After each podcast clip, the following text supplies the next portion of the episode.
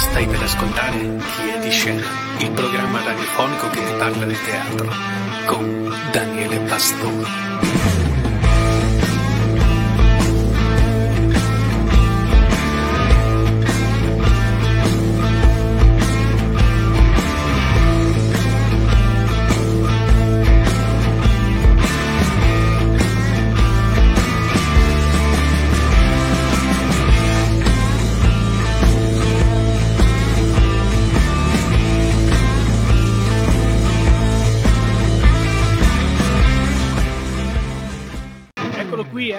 Il programma radiofonico che vi parla di teatro, il podcast, video podcast, come amo definirlo io. E oggi la parola video sarà eh, lanciata e stralanciata perché insieme con me in questa diretta di questo martedì 2202 2022 che possiamo dire anche oggi come tutti quanti una giornata palindroma, succede ogni mille milioni di anni e cazzate varie, ma noi lo diciamo perché noi siamo più fighi degli altri, quindi possiamo permetterci di dire qualsiasi cosa e noi siamo fighi perché insieme con me c'è una compagnia fighissima. Li abbiamo già conosciuti, ma oggi li andremo a riconoscere. Ciao ragazzi, ben arrivati. Quinto elemento, come state? Allora, fighissimi perché voi state facendo questa video diretta direttamente dal vostro teatro, da, da quella che è la vostra mh, mm, seconda casa, come amano, eh, amiamo definirla, per, soprattutto per un discorso di fisco, per un discorso eh, legato alle tasse, ma in realtà la prima casa che è quella che occupa il nostro cuore, che è lo spazio dove riuscite a smascherarvi mascherandovi. Guarda che bella questa cosa, eh? È stata veramente figa. Allora, ragazzi, QM quinto elemento. Volete raccontare a chi segue chi è di scena, a chi segue questo podcast, a chi vi ascolterà, che cos'è QM quinto elemento, di dov'è, qual è l'obiettivo di QM, come nasce, quando nasce e soprattutto perché nasce e non si trova al capo. Via!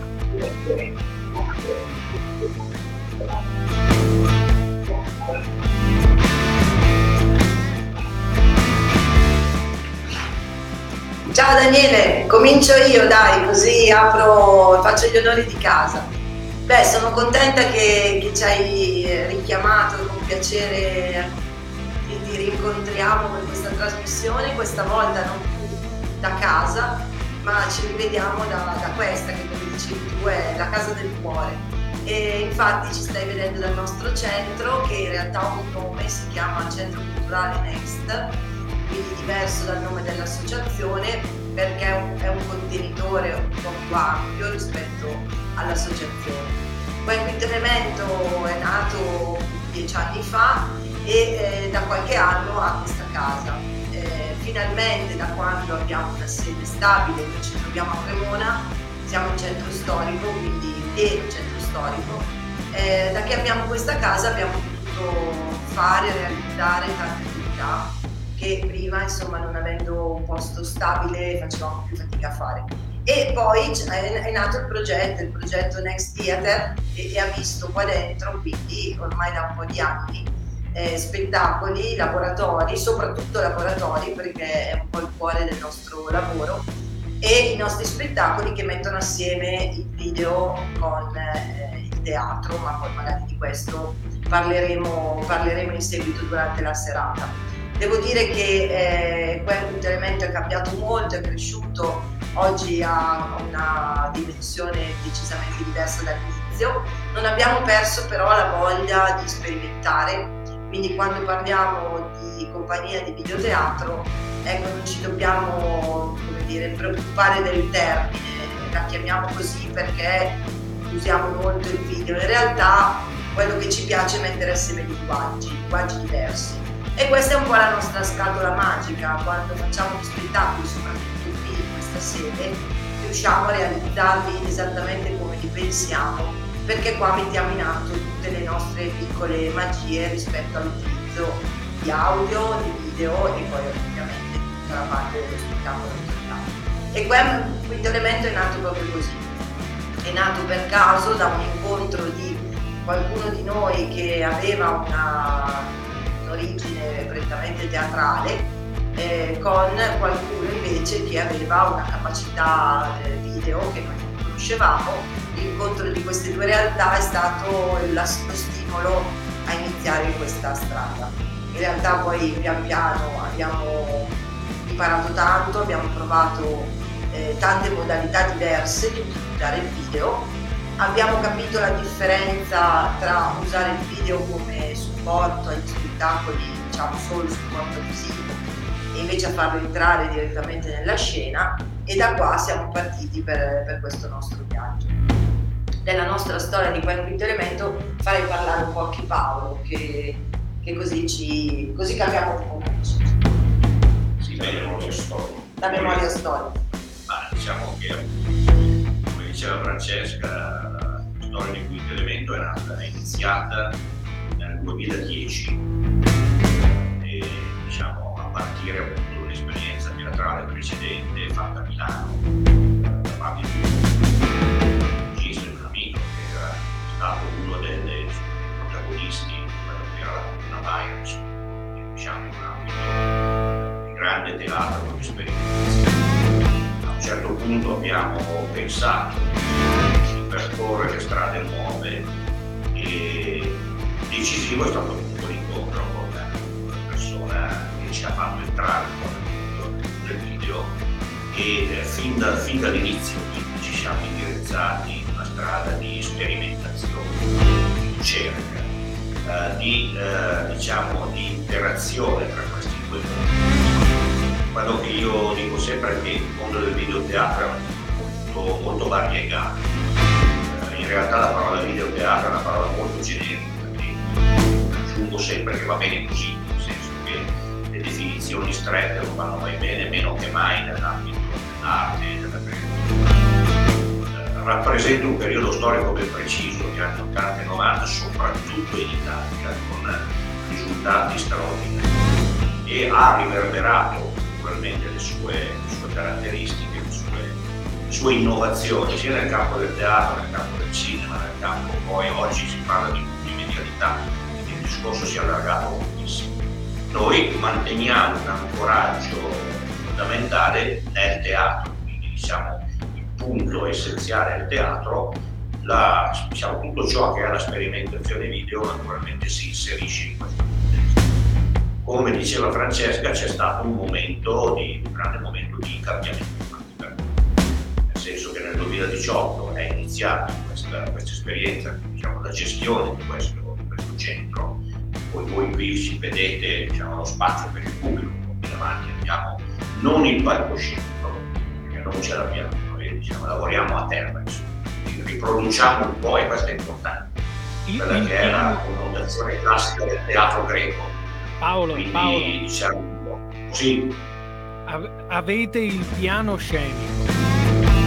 Esatto, esatto, esatto. Beh, questa è una bella definizione, diciamo che effettivamente è molto simpatica e dà l'idea, però ecco, è importante questo un po' ribaltamento, no? Cioè non c'è l'attore sul, sul palcoscenico e il pubblico che sotto, qui è il contrario, quindi c'è anche un po' un recupero di quello che era la ritualità del, del teatro. Soprattutto avendo a disposizione questo spazio abbiamo potuto dedicarci in modo particolare al laboratorio. Perché per lo spettacolo viene dopo, nel senso che il punto fondamentale è il laboratorio. Un lavoro su se stessi, quindi il teatro come strumento, non, non eh, diciamo, una scuola di teatro tradizionale, con tutto rispetto per chi lo fa, solo per chiarire qual è la nostra, la nostra connotazione. Il lavoro su se stessi, il teatro è uno strumento di grande crescita personale e se, diciamo, a giudizio soprattutto della nostra registra e direttrice artistica. Diciamo, la, il lavoro fatto è adeguato, a quel punto può nascere una prova aperta, può nascere uno spettacolo, può nascere un altro oppure no, perché appunto non è la finalizzazione eh, essenziale, anche se poi chiaramente, anzi insomma, chi ci segue vede che di attività poi diciamo, in scena ne facciamo. Io però Quindi- mi fermerei qui e passo la palla magari a Daniel se vuole aggiungere qualcosa, se no Daniele scusi. Prima di passare a Danio, quindi vorrei specificare, quindi raccontare e eh, ripetere, se posso permettermi, che eh, tutti gli spettacoli aperti al pubblico che portano la firma di eh, QM Quinto Elemento sono frutto di un laboratorio e di una consapevolezza che gli attori hanno eh, preso durante un arco di tempo ben definito e quindi hanno fatto un lavoro prima di tutto su se stessi e poi sull'insieme e sul teatro. Non è un, un eh, progetto che nasce appositamente per arrivare al pubblico, è un far vedere al pubblico cosa si è fatto durante un cammino, un percorso ben definito. Quindi è un lavoro mm, molto, molto intimo, il teatro. Il teatro di Clem è un lavoro estremamente intimo e viene portato al pubblico soltanto se c'è la consapevolezza di aver fatto un grandissimo lavoro e un buon lavoro eh, a livello anche qualitativo. Ecco, questo è un po', è un po quello che, che, che, Paolo ci hai raccontato. Adesso passiamo la parola a Dagno e vi spengo, vi spengo, un attimo il microfono perché c'è un rimbombo eh, assurdo, perché eh, racconto per chi ci sta ascoltando da casa, poi ve lo riattivo ragazzi, non vi preoccupate. Eh. eh, eh racconto per chi ci sta ascoltando da casa che voi siete a Cremona, io sono a Padova e purtroppo per fare questa video diretta abbiamo cercato di prendere il satellite che era eh, libero in Australia perché ci piace tanto passare dall'altra parte del mondo quindi tanto per fare un viaggio visto che non siamo riusciti in questi due anni a muoverci tanto almeno con i collegamenti cerchiamo di farlo il più possibile. E ci stiamo muovendo in questa maniera. Quindi c'è questa latenza che in questi 150 km che ci separano se eh, vi portavo una lettera arrivava probabilmente prima ma non è un problema nostro, quindi eh, chiediamo scusa agli ascoltatori a casa se avranno questa latenza e questo ritardo nelle risposte e nelle domande. Ma è soltanto un problema di satellite che eh, adesso mentre eh, Daniel risponderà e ci parlerà ancora di quinto elemento cercherò di fare una telefonata magari ad Elon Musk e vedere se riusciamo a sistemarne o lanciarne uno appositamente per noi. Daniel raccontaci continua a parlare di quello che è quinto elemento Beh, eh, a parte che hanno già detto praticamente tutto Francesca e Paolo, però mi viene solo da dire che eh, eh, eh, questo non è solo un teatro, non è solo eh, uno spazio diciamo, culturale, ma è un'officina, proprio un'officina eh, di, d'arte, un'officina dove si sperimenta, dove sperimentiamo in laboratorio con le persone, dove sperimentiamo noi stessi con, eh, con le nostre idee, con le tecnologie. Siamo attirati dalla tecnologia e siamo convinti che la tecnologia possa vivere il teatro. I puristi da una parte e dall'altra ci danno un po' fastidio, gli estremismi sono sempre forse un po' troppo esagerati. Quindi perché non può convivere, non potrebbe convivere il teatro con eh, lo streaming, con internet, con tutte le nuove tecnologie? Certo, ci sono modi per poterlo usare, bisogna sperimentare, bisogna provare, bisogna studiare la cosa più importante, altrimenti diventa tutto, tutto banale e piatto. E, questo, è un po' il, l'idea nostra che portiamo avanti e che insistiamo anche sbattendo la testa contro il muro anche tante volte eh, essendo diciamo poco ascoltati. Perché? Perché abbiamo ancora un'idea di lavoro, di teatro che parte dal lavoro dalla fatica, dal teatro è fatica sangue sudore, quindi non basta schiacciare un tasto su un'applicazione per poter fare tutto. Qua ci vogliono, eh, molti lo sanno, di chi ci stanno ascoltando, ma magari tanti lo sanno, per fare uno spettacolo che dura ora, sono dietro giorni, giorni e giorni giorni di preparazione di studio, di prova. Quindi non è una cosa che nasce dal nulla.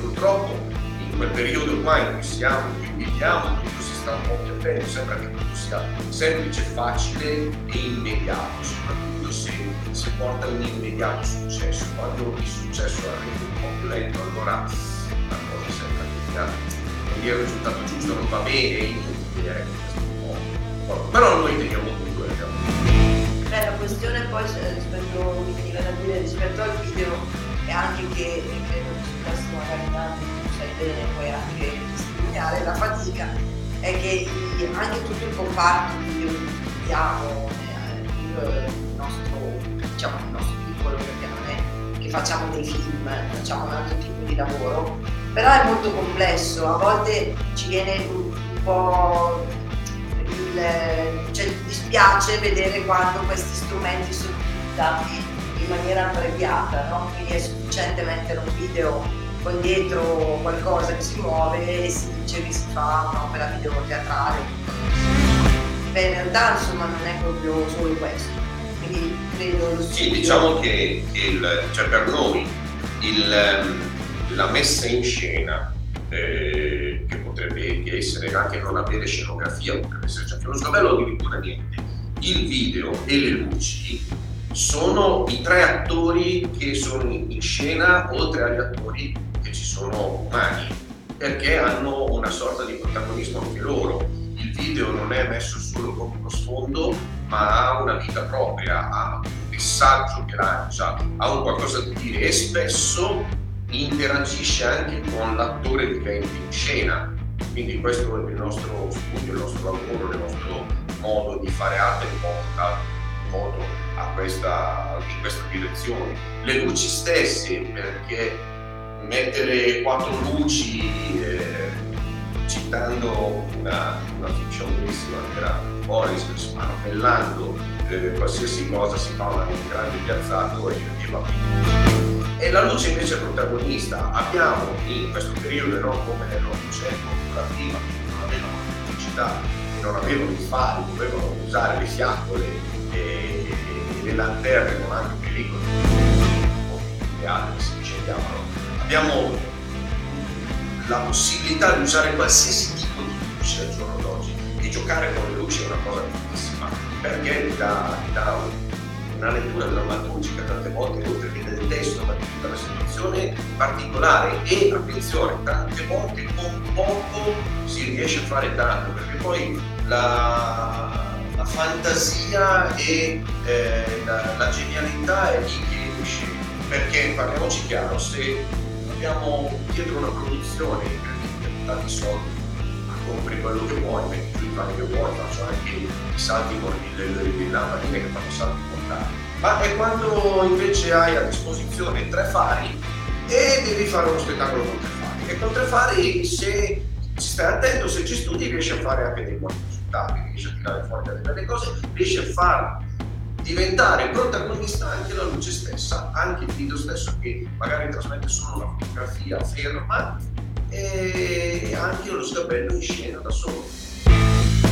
Questo è un po'. Sì, diciamo, incontri anche il rapporto degli attori con questi esatto, eventi. Esatto. Perché sennò troppo spesso si vede, come diciamo sempre, si accende il faro e, e l'attore al buio si sposta perché non percepisce che deve andare esattamente dove la luce c'è, ma non è forse una cosa che avviene meccanicamente, ma è una cosa che passa forse da una, di laboratorio, di scuola, dove uno ti spiega anche il rapporto con questi elementi.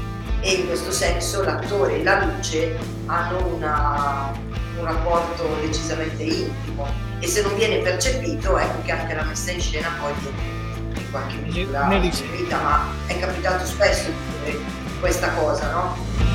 Quindi possiamo dire, ragazzi. Che...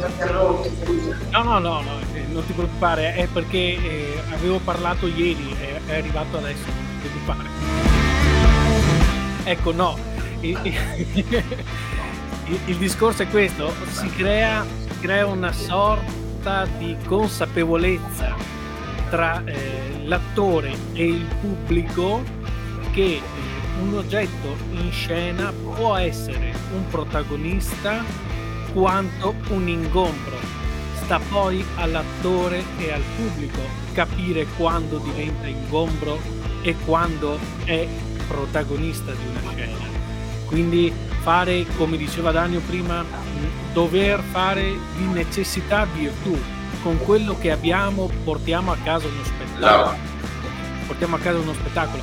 Questo è un grandissimo lavoro che dovremmo fare in qualsiasi campo, non solo in quello teatrale, in qualsiasi eh, performance che noi andiamo a fare, che è anche soltanto quella di svegliarci al mattino, con quel minimo, con quel briciolo di forza e quelle, mm, micro, micro volontà di farlo, ma farlo e provare ad alzarsi e provare a vedere come andrà a finire con una grande consapevolezza. Allora, eh, scusatemi, mi sono un attimino dilungato nel voler eh, eh, ri, riportare alla semplicità quello che ci siamo detti.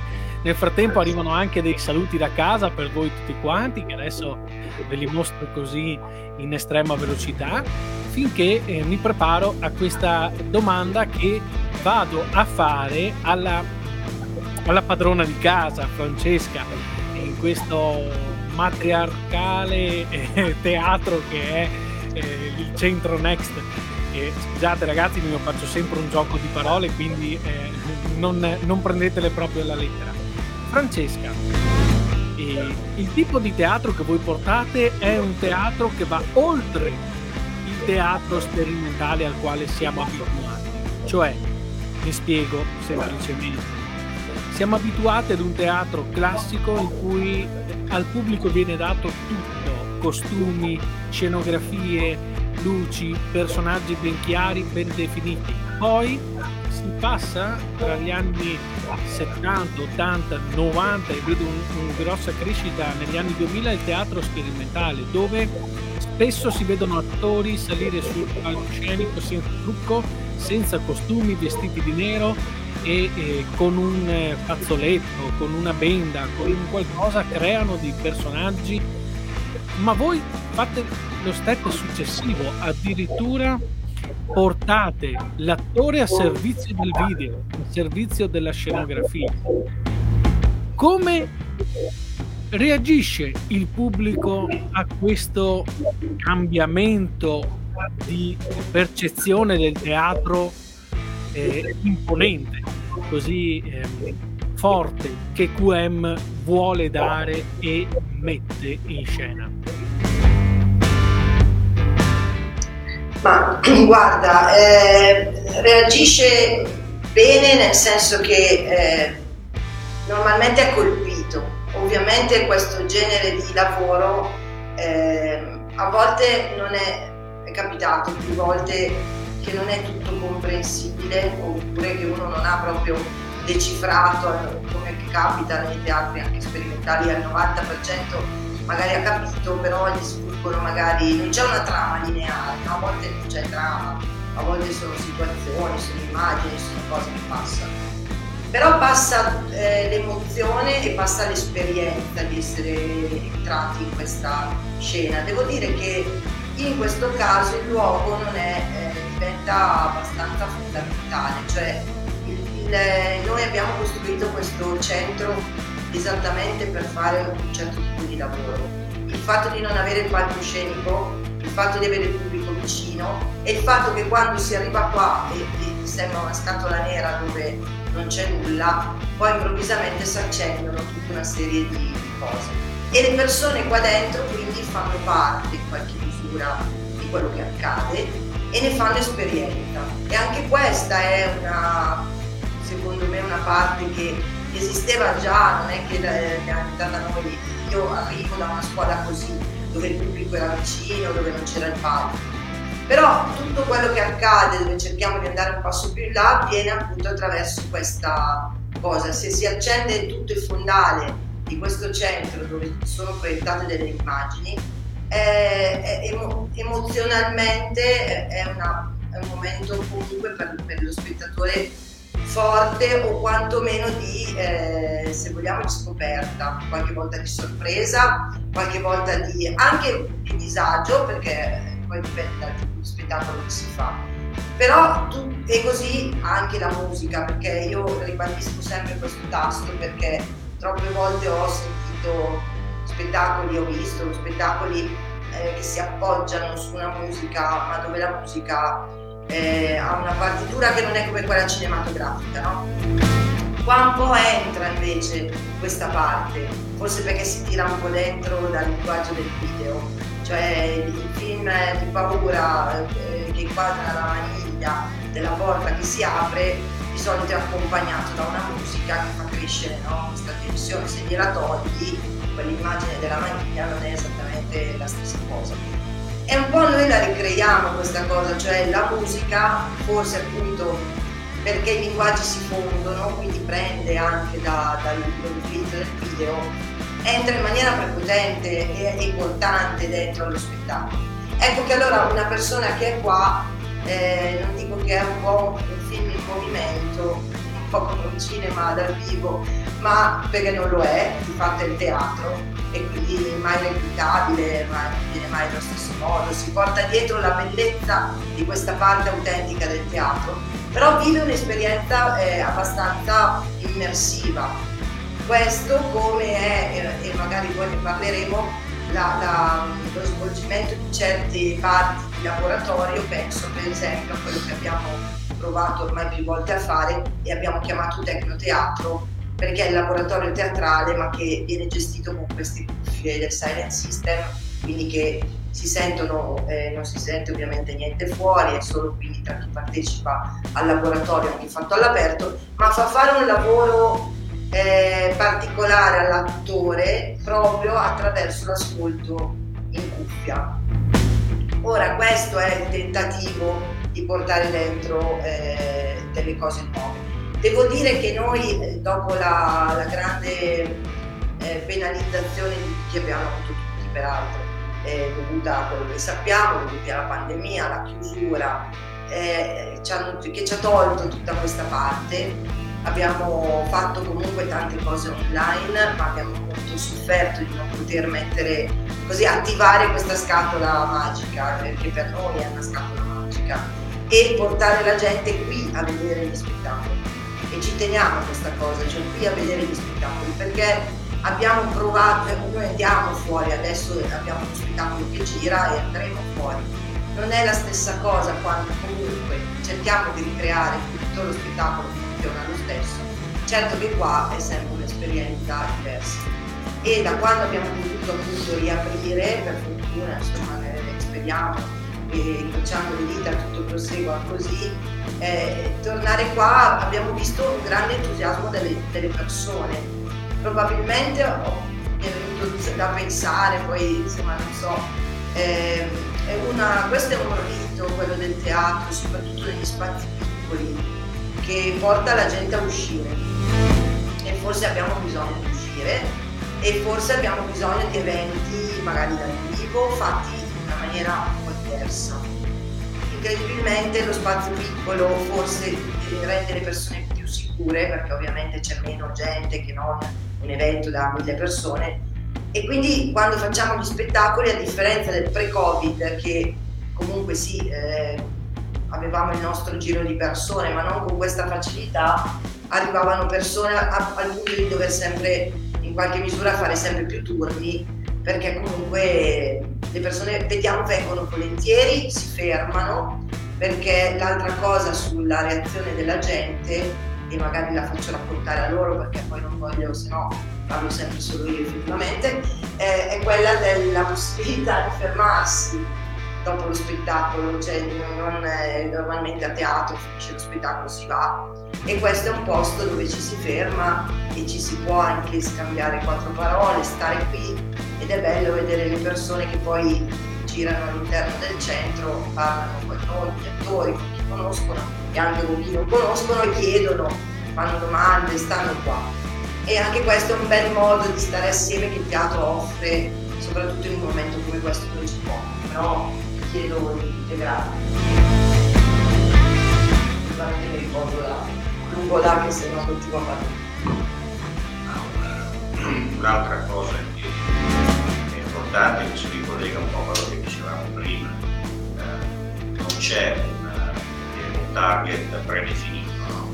Noi facciamo spettacoli video-teatrali e poi abbiamo fatto invece delle rappresentazioni esclusivamente teatrali eh, con sette persone piuttosto che due, eh, generalmente sono testi nostri eh, o adattamenti, ma abbiamo anche fatto opere scritte da altri eh, e ultimamente in particolare abbiamo anche realizzato delle opere video teatrali dove eh, il testo è quasi assente, quindi era tutto legato a una, una, una gestualità e quindi in questo caso ancora una volta la musica che assume modo generalmente affrontiamo tematiche sociali di tipo e anche tematiche interiori, personali, insomma, quindi devo dire che la risposta del pubblico, il nostro pubblico ormai lo sa, che qua insomma abbiamo, come dire, qui si riflette, qui si, si, si parla di temi importanti.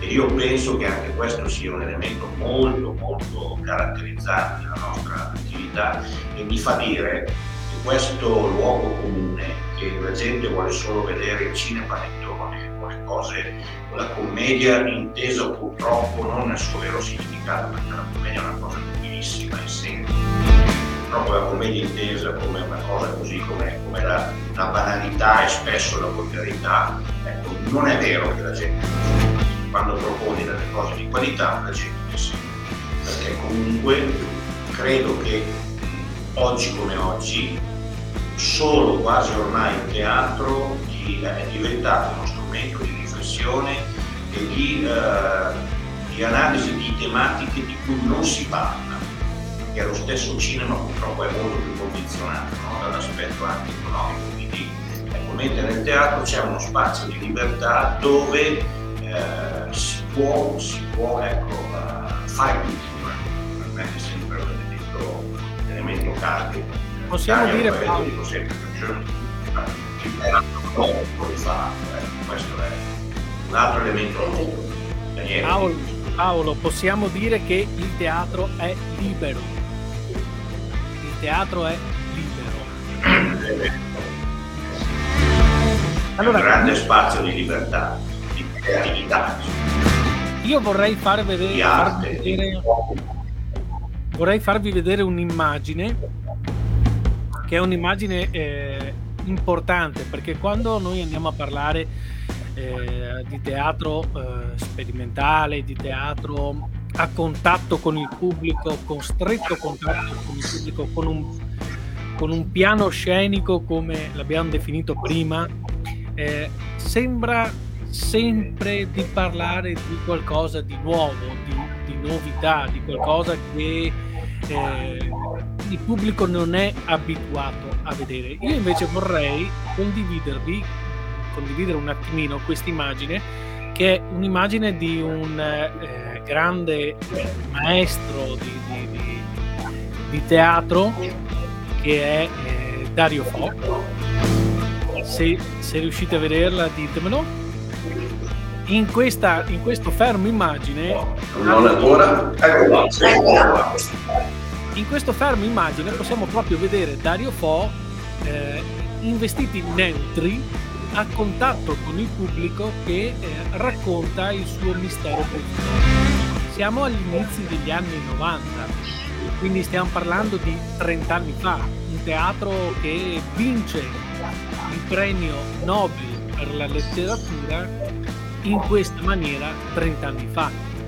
Parlare ancora adesso, dopo 30 anni, di novità teatrali in questo tipo di teatro è un voler quasi non accettare una realtà ben radicata.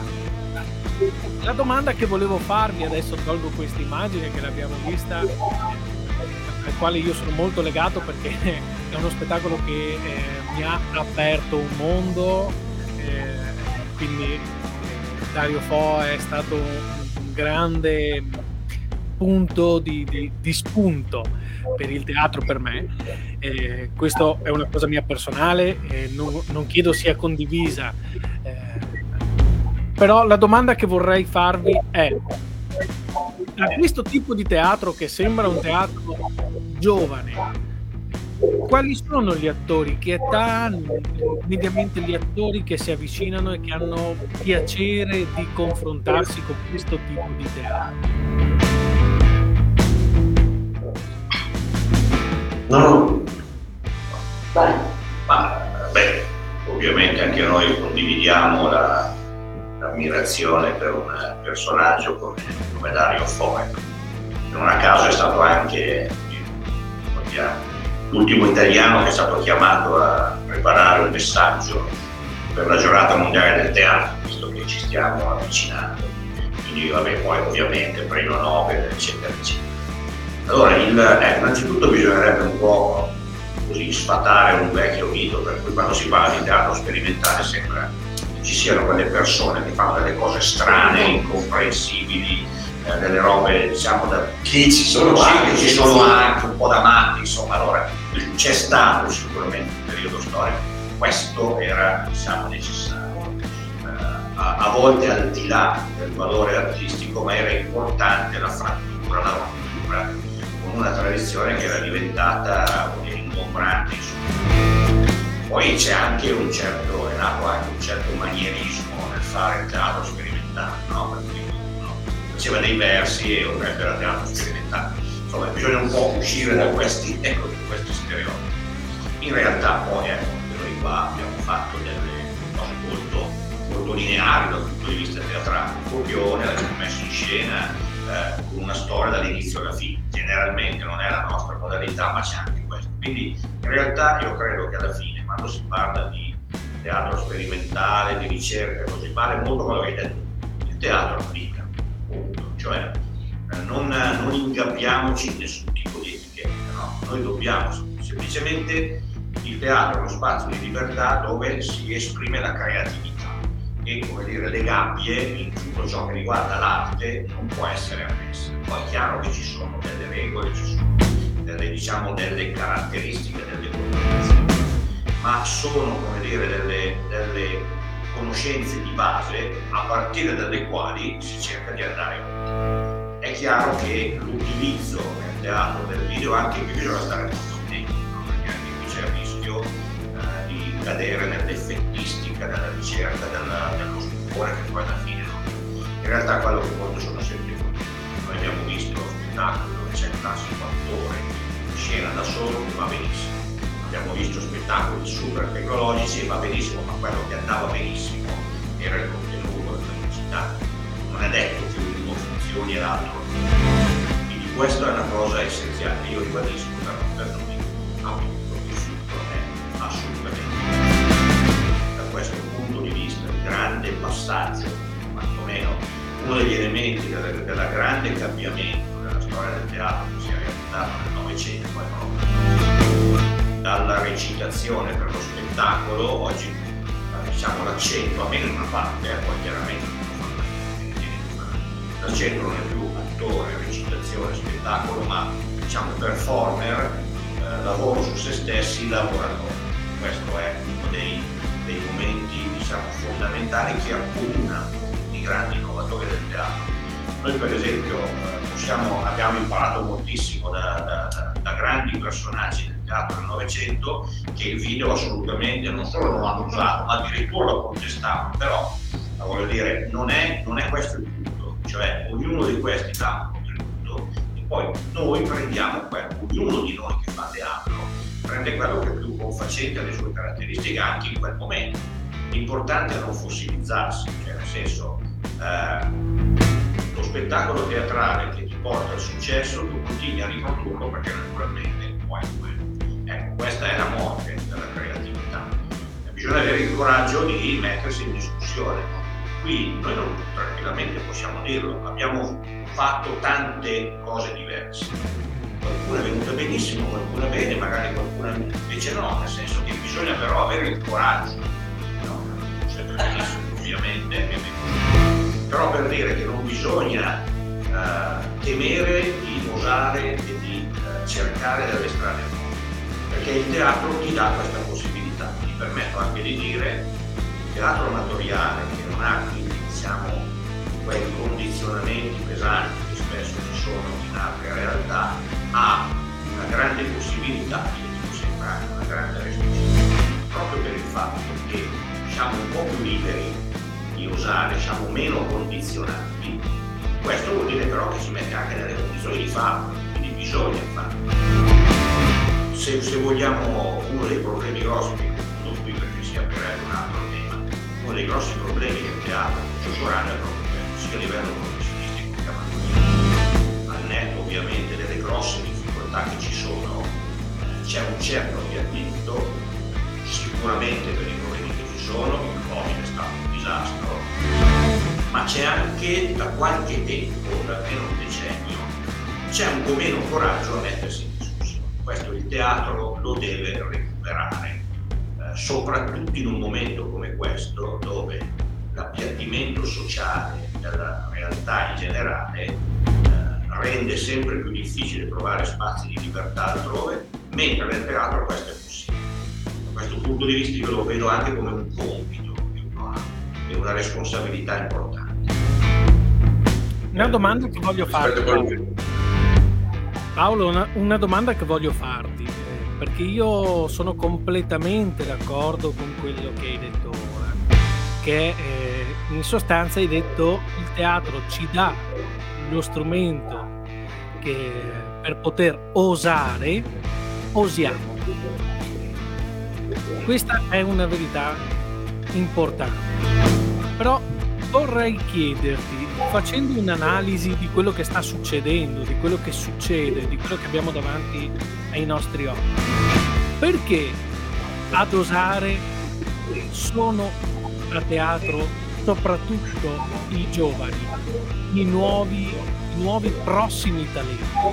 Perché non vediamo compagnie navigate mettersi in discussione e continuare a tenere sempre il canale preferenziale che è quello più comodo e quello più che, che porta il consenso subito.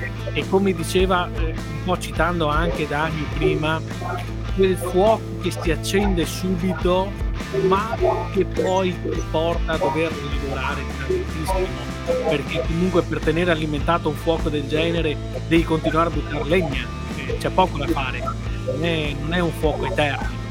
Il fuoco eterno nel teatro è quello che nasce dalla piccola fiammella che ognuno ha dentro di sé e che un po' alla volta si alimenta e non si spegnerà mai perché è un bagaglio culturale che, che ognuno di noi si terrà dentro e porterà e lascerà agli altri regalerà agli altri.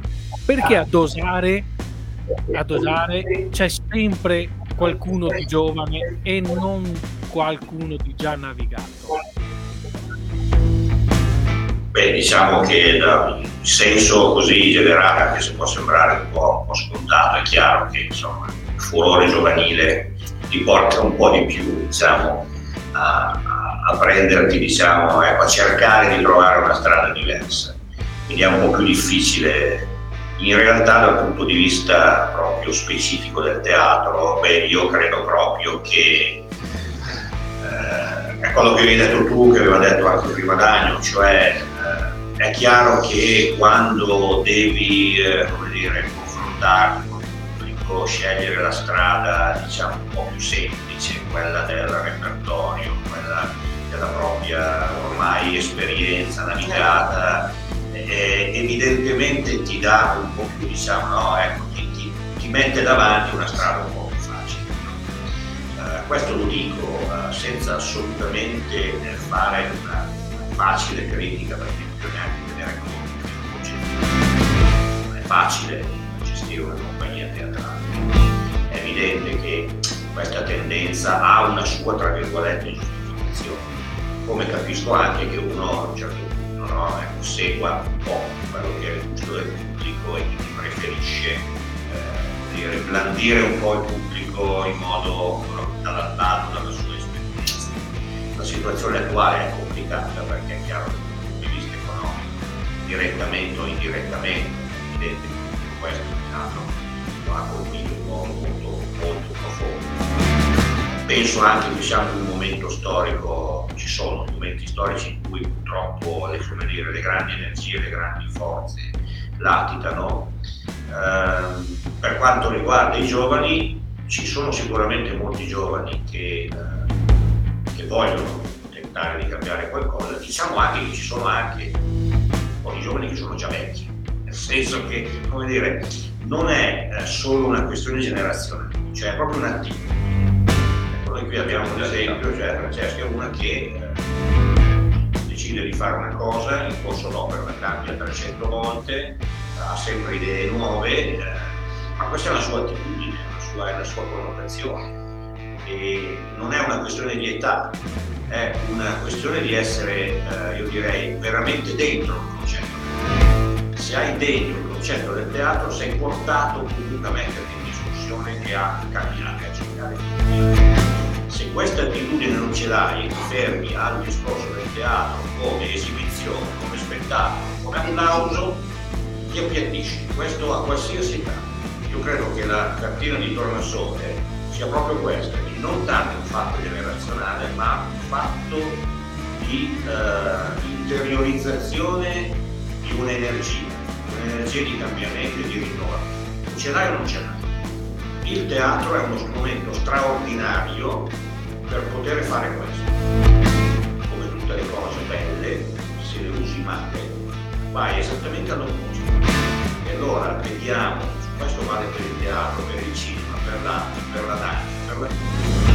ci sono delle, dei personaggi straordinari che hanno delle potenzialità incredibili, che si incanalano nella strada, nell'autostrada della comunità e le loro incredibili energie finiscono alla ricerca di un applauso. Io per, per che mi riguarda è un qualcosa di devastante, cioè è veramente un buttare via una grande opportunità. E questo è un grosso male per quella persona e per tutta la collettività, perché l'artista come l'intellettuale, io sarò un poeta, questo sarà un po' magari un po' legato a vecchi schemi, l'artista e l'intellettuale hanno anche una responsabilità sociale, politica nel senso nobile del termine e quindi umana. Chi non si rende, chi non ricorda sempre questo perde completamente la bussola. Io però ho parlato molto, lascerei la parola da non stava anche Noi o se no, abbiamo parlato basso. se no Daniele dici incanalici tu un altro No, quello che... No, penso che qualcosa abbia qualcosa da No, no, per quello per agganciarmi un po' a quello che stava prima dicendo Paolo, un po' alla domanda che, eh, che poi ha fatto Daniele. Le- sì, sì, noi italiani, almeno per noi italiani, tutto a, a sintonizzare il teatro di ricerca, il teatro classico, la commedia, il musical. Ma eh, secondo me il teatro di ricerca può essere qualsiasi, la commedia è un teatro di ricerca, i dialettali è un teatro di ricerca, soprattutto i dialettali. Questo qua mi, mi viene sempre in mente perché almeno qua nelle nostre zone io l'ho sentito un po', l'ho visto, sono andato a vedere spettacoli e molte volte mi è capitato di vedere cose che siccome la gente sa parlare di dialetto qua sul palco fa ridere perché si veste da donna e quello è il teatro dialettale. No, il teatro dialettale ha dietro studio della lingua, eh, ha dietro tutta una ricerca, quindi anche quello è teatro di ricerca, il musical questo teatro di ricerca. E quindi tante volte quello che dicevi tu Daniele, ma eh, c'è questo ah, le nuove generazioni o diciamo le vecchie generazioni, magari Paolo eh, l'ha preso un po' più dolce, io magari divento un po' più spigoloso. Per me la gente non ha voglia, non ha voglia assolutamente di fare niente. Cosa succede? Io metto in piedi uno spettacolo, faccio commedia, faccio musical, faccio teatro di ricerca, il pubblico mi applaude, mi chiamano a fare la serata, va bene così. E sto lì e in quel momento comincio a decadere. Non c'è più voglia di osare, c'è un appiattimento totale che da 30 anni a questa parte ce lo stiamo tirando dietro. È tutto un retaggio politico-culturale che ci portiamo dietro e che ne stiamo pagando le conseguenze. I giovani d'oggi che sbocco hanno? Nessuno, ahimè, perché ci sono eh, dinosauri della nostra età e anche più vecchi che non vogliono mollare l'orticello. È quello che è il problema. E i ragazzi giovani dove li facciamo provare? Dove li facciamo esibire? A meno che non siano figli di o parenti di, diventa un po' difficile. Però E io sono convinto, prima si parlava di cinepanettoni, si parlava di Cioè, io sono convinto che in Italia abbiamo degli autori, degli attori fantastici, e- perché siamo un Daniel. popolo incredibile, ma è difficile farli, farli venire fuori. Ah, esatto, allora Dani, se posso permettermi, la domanda giusta non è dove li facciamo esibire i giovani, ma in quale contesto li facciamo nascere, li facciamo esprimere. Perché mh, il Certo. problema, il Certo. problema, il problema è questo.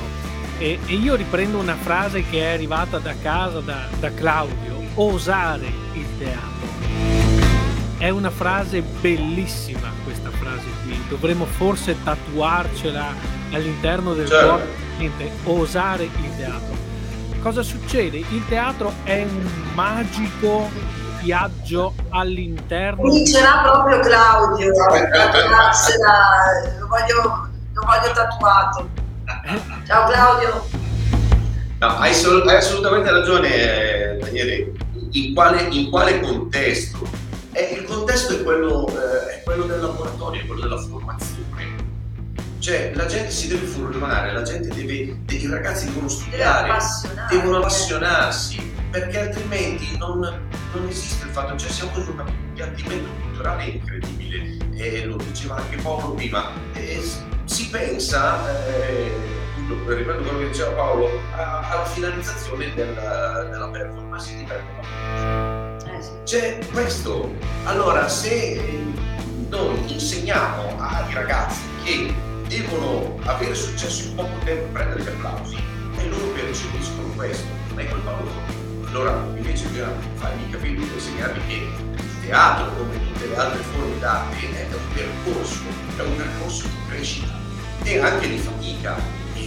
Ma una e- buona fatica, una bella fatica. Esatto, Poi esatto, anche queste parole diamo delle connotazioni sempre negative, ma non si, non si intende una fatica col senso negativo, è una fatica costruttiva. Fatica nel senso che- è un percorso di esatto, salita, quando eh, come- costruisci una cosa e poi ti metti il risultato e, e sei contento di esserci riuscito. e i laboratori In realtà è tutto fatto in funzione. 20 ore, 15 ore, vediamo cose così, no? di avvicinamento, a volte anche nelle scuole, mi permetto di dire, ma insomma 20 ore per avvicinarti al teatro, è uno che fa in 20 ore. Non, non c'è la mentalità, no? in altri paesi del mondo il teatro è materia di studio, ma anche di studio, proprio perché c'è- ci sono testi che abbracciano la letteratura, abbracciano la storia, quindi è materia di studio. Eh, da noi, se va bene, ti fanno fare dei laboratori dove comunque alla fine le ore sono quelle, hai 25 ore, 30 ore, delle cose aberranti dove tu poi dopo ai ragazzi non fai fare un lavoro bello e i ragazzi, eh, tu- cioè, gli lascio, è come quando vedi un cattivo insegnante di una materia e per sempre ti resta quella cosa che dici per carità. Poi Ragazzi. cresci, apri un libro e dici io però era è bello. Ragazzi, un- due domande, due domande che vi faccio eh, che eh, sono un po' tendenti alla, alla polemica, allo punzecchiare, ecco, più che polemica, al capire non nei vostri confronti, ma nei confronti, nei confronti di chi, di chi ci segue e di chi può gestire questa cosa. Cosa dovrebbero fare eh, le- eh, i comuni, eh, gli assessori, gli assessorati, eh, gli, addetti, no no aspetta aspetta che arrivo a finire, a completare e anche a farti l'altra domanda. Cosa dovrebbero fare gli addetti ai lavori esterni al teatro perché il teatro entri eh, prepotentemente, e usiamo questo termine appositamente, prepotentemente nella vita dei giovani, ma soprattutto cosa dovrebbero fare, cosa dovrebbe fare la società? Questa è una domanda bella. Cosa dovrebbe fare la società per togliere dalla, dalla mente e dall'immaginario comune de- delle persone che far teatro da giovani è un qualcosa che può essere visto come da sfigati perché spesso si è bullizzati perché si fa teatro e non si fa calcio questa società. Quindi do- è vero, noi sappiamo qual è il grande beneficio del teatro, noi continuiamo a dirlo, questa trasmissione nasce apposta per raccontare la grande e magnifica magia del teatro. Ma cosa dovrebbe fare la società per aiutarci a diffondere questo verbo? Ti do, allora, ti do due risposte secche, io poi le faccio. Allora, per quanto riguarda gli assessori devono dimettersi. Dal primo Eh, non è all'ultimo. risolutivo perché quello che viene dopo È quello lì il problema, è più trovare gente perché anche è, è- è un po' il parallelismo del no? Anche a livello politico chi, chi abbiamo, chi cresciamo, chi eh, istruiamo per poi politicamente andare a gestire comuni, regioni e tutto quello che fa, questo proprio un altro discorso. E per... La risposta di faccia. Assolutamente. E ecco, questo era un po', un po' la provocazione e un po' la battutaccia. Mi sono perso sulla seconda parte. Non so cosa volevi dire, però intanto mi Ah no, cosa può fare la società? Eh, eh sì, è vero, hai ragione, è un problema, cosa può fare la società? Noi qua viviamo in una città dove ci sono molte scuole di danza per fare dove sono frequentate solo da ragazzi. Ma no, ma Non si vorrei è- dire anche cioè, qui, è una eh, cosa è, cioè, è proprio e non solo tra i ragazzi, facciamo corsi su corsi dove sono fatte pochi, come sappiamo, e magari Marco ci sta sentendo, ma magari Claudio che è un nostro, ovviamente no, non viene a fare i corsi, ma è di noi, è però eh, di ragazzi, uomini, ragazzi, uomini, giovani, uomini. No, no, siamo in una città dove questo non esiste, poco, pochissimo, quindi non, non c'è. Poi E sicuramente non aggiungo- sarà così dappertutto, però Per nella nostra realtà diciamo la fotografia è un po' questa. però a fare il paio con questo Sì. fare nella società perché sembriamo che siamo tanto evoluti poi scopriamo che siamo regrediti ma in realtà la- la- è una cosa poi lascio dire a Paolo cosa dovrebbe fare la società sicuramente lo dice fa la sintesi del nostro quel pensiero eh, però su quello che riguarda la, la parte del, del, dei comuni avevi accennato questo io sono assolutamente basita sulla eh, impossibilità nemmeno di dialogo. Questo per me è assurdo. Nel senso che eh, si sa che ci sei, ci siamo conosciuti, non, non è che noi ci siamo nascosti sotto un tombino, parlo della nostra realtà per cui nessuno sa che ci siamo. No, ci sono incontri, nel senso eh, in qualche misura ci conosciamo, ma tutto finisce lì e tutto finisce perché non, non- non interessa niente mai di quello che avviene culturalmente nelle proprie realtà. Se no, e, e grandi eventi oppure quando c'è qualche, per carità, in giro c'è sicuramente eh, sindaco, assessore illuminato che ha voglia di fare le Sì. cose. Ma O quando ti No. per sì, oppure se serve qualcosa da fare gratis perché riempire un buco, ma non c'è nessuna possibilità, ma nemmeno andando a chiedere, cioè a costo zero nel senso che parlare non ha un costo. La possibilità di scambiarsi delle possibilità, delle visioni, delle idee che forse qualcuno ha, qualcun altro meno, quindi magari potrebbe della, della possibilità di come dire, mettere assieme le possibilità di cambiamento, di cosa fare per non c'è. Eh, o se c'è il canale, il canalone, o sei dentro lì perché ti ci hanno messo e sei dei buoni, quelli che vanno bene, dei parenti, dei del giro, di quello che c'è, o sei fuori da quello e quindi non, non serve, Quindi- non serve, la cultura non serve. Non serve. Però penso che Paolo abbia qualcosa di più. Fra- Francesca dici creare una sinergia culturale, uno scambio del Sì. mio col tuo per creare un nostro. Sì, il problema è che qual- qualche volta ci si tenta. Noi abbiamo fatto trasmissioni cui invitiamo l'assessore, eh, abbiamo invitato, abbiamo invitato al centro. abbiamo invitato- Il problema è che non, eh, se non c'è voglia, ora si parlava con Paolo, magari lo, lo potrà adesso dire lui, che addirittura ci sono dei mezzi per progettare, per, eh, non c'è uno stimolo a fare questo con eh, tutte queste associazioni culturali su, sui vari eh, posti. Ma non avviene, non avviene, non, non interessa questo, non interessa.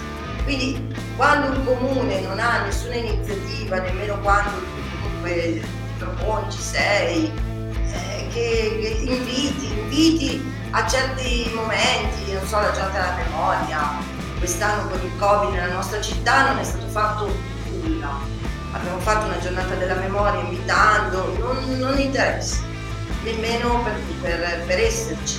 Non si crea nessun tipo di rapporto, nessun tipo di dialogo. Però faccio parlare Paolo, che è più, è più equilibrato, è più No. equilibrato. Ma io non, non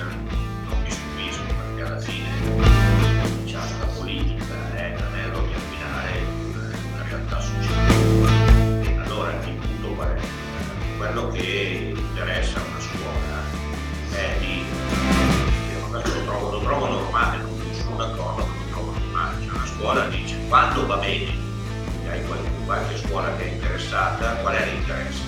Il teatro è un intrattenimento, metto assieme i ragazzi così fanno un po' di movimento, sono contenti e alla fine facciamo un bello spettacolino, quello che si chiama il saggio di fine anno perché i genitori vogliono vedere, cioè tu prova a immaginarti se noi appena andassimo a dire guardate che noi siamo disponibili a fare questo, ma si fa un laboratorio che è quello che dicevamo prima per la crescita personale e magari lo spettacolo non viene fuori. È chiaro che ti guardano come se sei un anziano e non, non, non riesci neanche, cioè non, non, non glielo proporrei neanche perché non viene capito.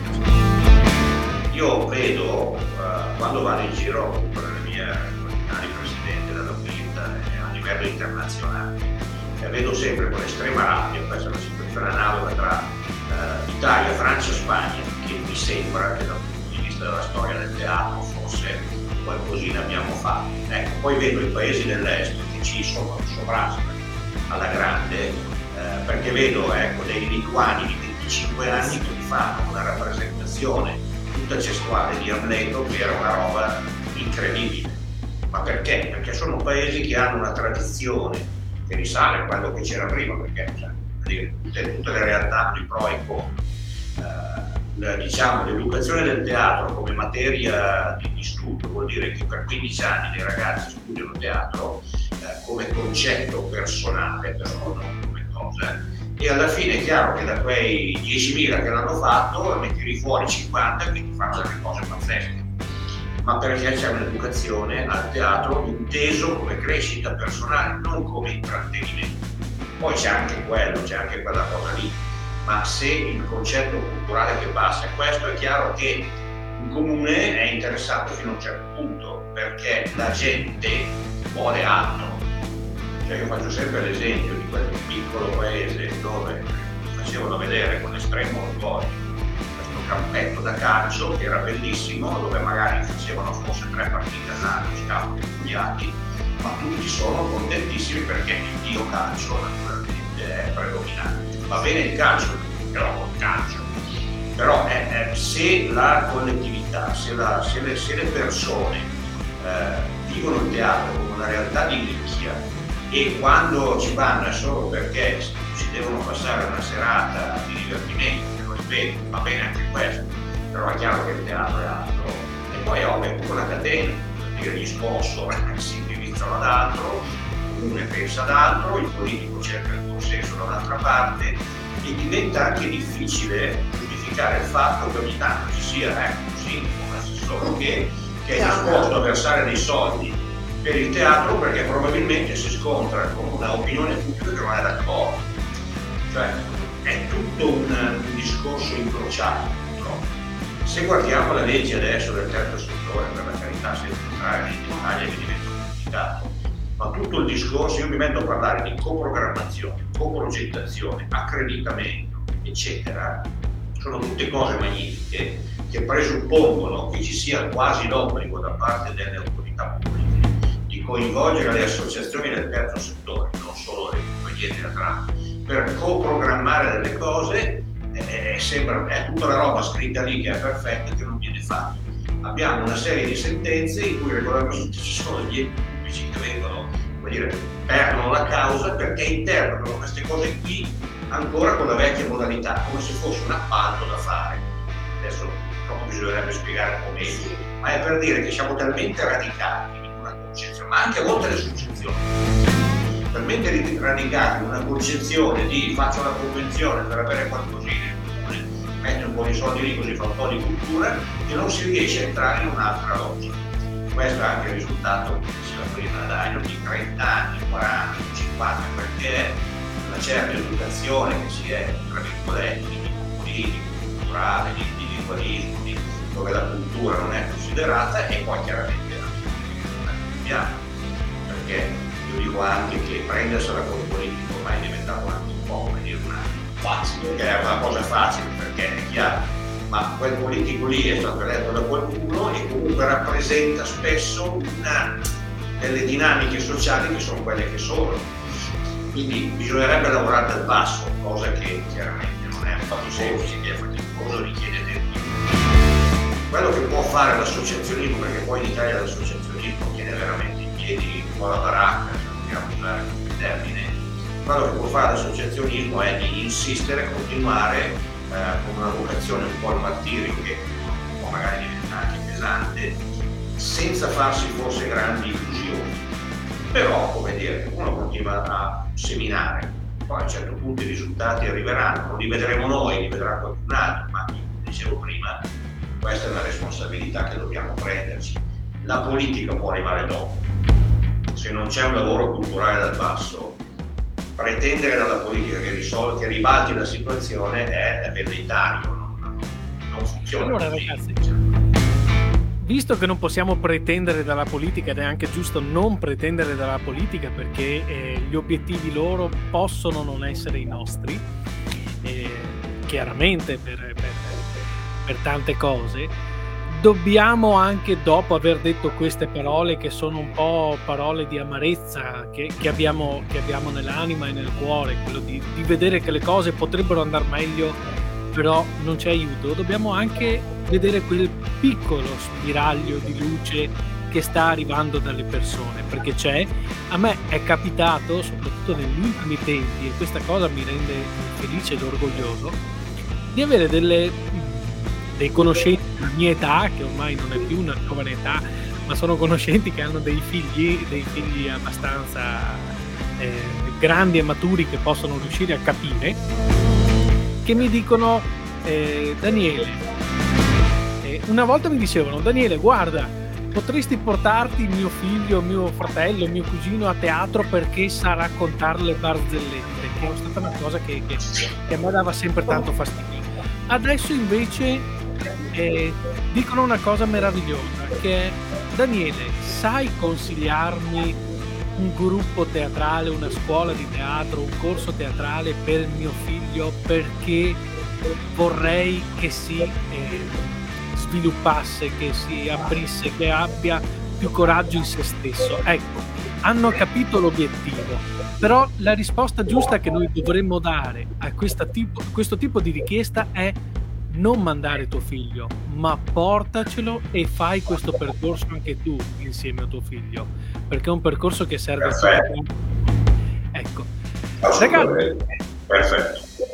abbiamo superato l'ora di, di, questa video intervista, abbiamo ta- parlato del teatro, della sperimentazione del teatro, abbiamo parlato di come il teatro cambia e di come noi vorremmo che il, che il teatro ci cambiasse, ma più che ci cambiasse di come il teatro ci aiutasse ad esprimerci, perché abbiamo bisogno di uscire, abbiamo bisogno di rompere quella corazza che la società, la società ci impone. Io adesso eh, vi faccio vedere così velocemente, a parte i complimenti che sono appena arrivati da Marco, una domanda alla quale abbiamo risposto prima, dopo vi faccio vedere il complimento di Marco, una domanda alla quale abbiamo risposto prima a Claudio, ma la parte finale di questa domanda è molto interessante e vorrei provare a rispondere io. Eh, Claudio dice l'appiattimento culturale che stiamo vivendo, come possiamo attrarre i giovani? La scuola perché non riesce a dar fuoco a questa magia? Fin qui abbiamo risposto. Poi fa una terza domanda che è una provocazione, che è facciamo teatro con lo smartphone? Ecco, invece Claudio, proviamo a vedere questa cosa da un altro punto di vista, un altro punto di vista sociologico. Perché molti ragazzi vogliono fare gli influencer in questo eh, periodo storico? Al di là che è una cosa moderna, ma forse perché è l'unica via che loro conoscono per potersi esprimere completamente, poter fare ciò che vogliono, ciò che sono e mostrarlo al pubblico senza dover eh, sentirsi indietro rispetto ad altri, cioè divento me stesso seguendo un, un percorso sociale che la società ama e, e, e sta vivendo. Perché non diventiamo noi i, i, social network, il teatro non diventa il social network per questi influencer che possono essere degli influencer non più da smartphone ma dal vivo? Facciamoci questa domanda, cerchiamo di, di darci una risposta a questa domanda, che secondo me è uno spunto di vista molto, molto bello. Grazie Claudio per averci dato questo spunto di vista perché è meraviglioso, è fantastico, eh? Fantastico. Io invece, eh, ragazzi, vi ringrazio per essere stati nuovamente i miei ospiti. Mi piace tantissimo il centro ve lo dico, è una figata pazzesca. Quindi, eh, Francesca, io te la butto lì. La prossima volta che facciamo una diretta tra QM e eh, chi è di scena, io vorrò farla lì. Verrò da, da voi e la faremo direttamente lì. Magari. Dal centro Quando vuoi, ottimo. Saremmo super felici se vieni qui. Approvato all'unanimità. verrò e organizzeremo la faremo, la faremo durante il fine settimana perché le incombenze lavorative e fiscali ci sono e quindi durante la settimana è un po' difficile e eh, vi lascerei provando eh, ecco è arrivato anche un complimento anche per me quindi io grazie Claudio Anche perché Claudio arriva da Mantova. Sì, Claudia Mann. Va bene allora Claudio ti passo a prendere da Padova passo per Mantova Ormai abbiamo già fatto. Roby e Marco che diamo un bacio, che ci hanno seguito e ci hanno scritto. Sono già qui, quindi ci, ci ritrovi tutti. Benissimo. Ecco, io volevo provare a salutarvi, se me lo permettete, ehm, cercando di eh, leggere queste bellissime, questa bellissima mh, eh, spiegazione del- dell'osare secondo Robby. Non so se l'avete letta, ma è questa. E vorrei provare a leggerla qui con voi. Quindi permettetevi che vi spengo un attimino il- il microfono e provo a leggerla così con questa voce un po' un po' osare scandagliare le pieghe della nostra anima e penetrare nel profondo del nostro cuore osare spogliarci di noi stessi per dar voce anima e cuore ai temi universali della vita e quindi del teatro per una condivisione che unisce. Osare.